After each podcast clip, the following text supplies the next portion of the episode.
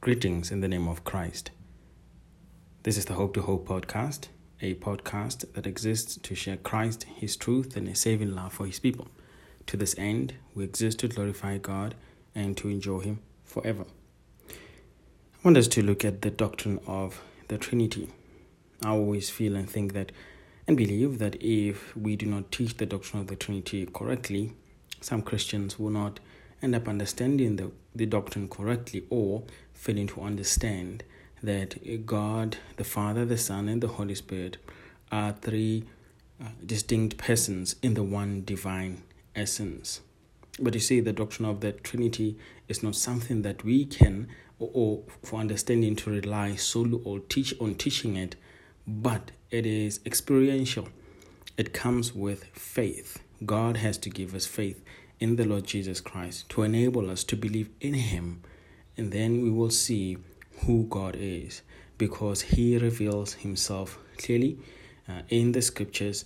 As revelation you read from the Old Testament progresses to the New Testament, and especially when it comes to the Holy Spirit, you will see the fuller revelation given to us upon the pouring of the Holy Spirit at Pentecost and the church is birthed, and then we see His uh, activity more fully experienced in the life of the church. God reveals himself in this history of redemption. Uh, and in the believer, then the Trinity becomes a personal experience. The Trinity is an experienced reality in the New Testament, Gordon Fee says. Because many people think that well, we have to fully explain the doctrine of the Trinity to people before they can become Christians. And many there are many Muslims who make this mistake thinking that we have to explain this doctrine to them to become Christians or to believe in our God. But it doesn't work that way.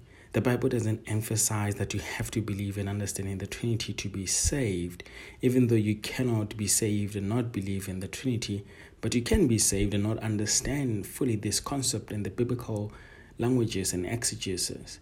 But you see, we have to believe in the Lord Jesus Christ. The Bible says, and then we repent from our sins. He gives us the conviction, the spirit that is, to believe. And when we start living out a Christian life, we realize more and more that this was the work of the Holy Spirit. But we may not know at the point of conversion. In fact, when you read the book of Acts, you see that the Holy Spirit sort of is involved in just the miraculous acts, but then at the same time, the apostles say it is Christ who's doing the acts through them. But the believers have to confess Christ as the risen, exalted Lord. And that is the way God saves us. But then Gordon Fee writes that in Paul's high Christology, or Paul's high Christology does not begin with the doctrinal reflection but with experienced conviction. Those who have received the Spirit of God have been enabled to see the crucifixion in a new divine light. Those who walk according to the Spirit can no longer look on Christ from their old, according to the flesh, point of view.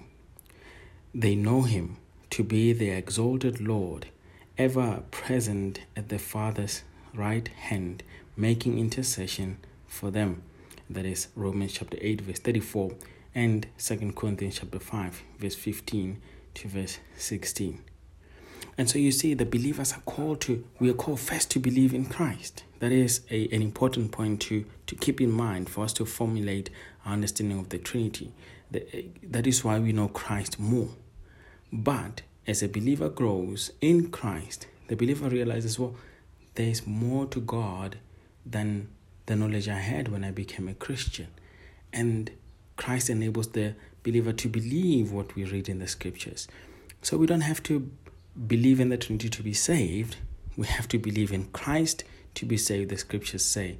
But then once we are saved, we will realize that one of the works of the Holy Spirit in our lives will be to convince us that the Father, the Son, and the Spirit are three distinct persons in the one divine essence. And we will see from tomorrow onwards how the doctrine of the Trinity is formulated in Scripture. May the Lord bless you and keep you this day.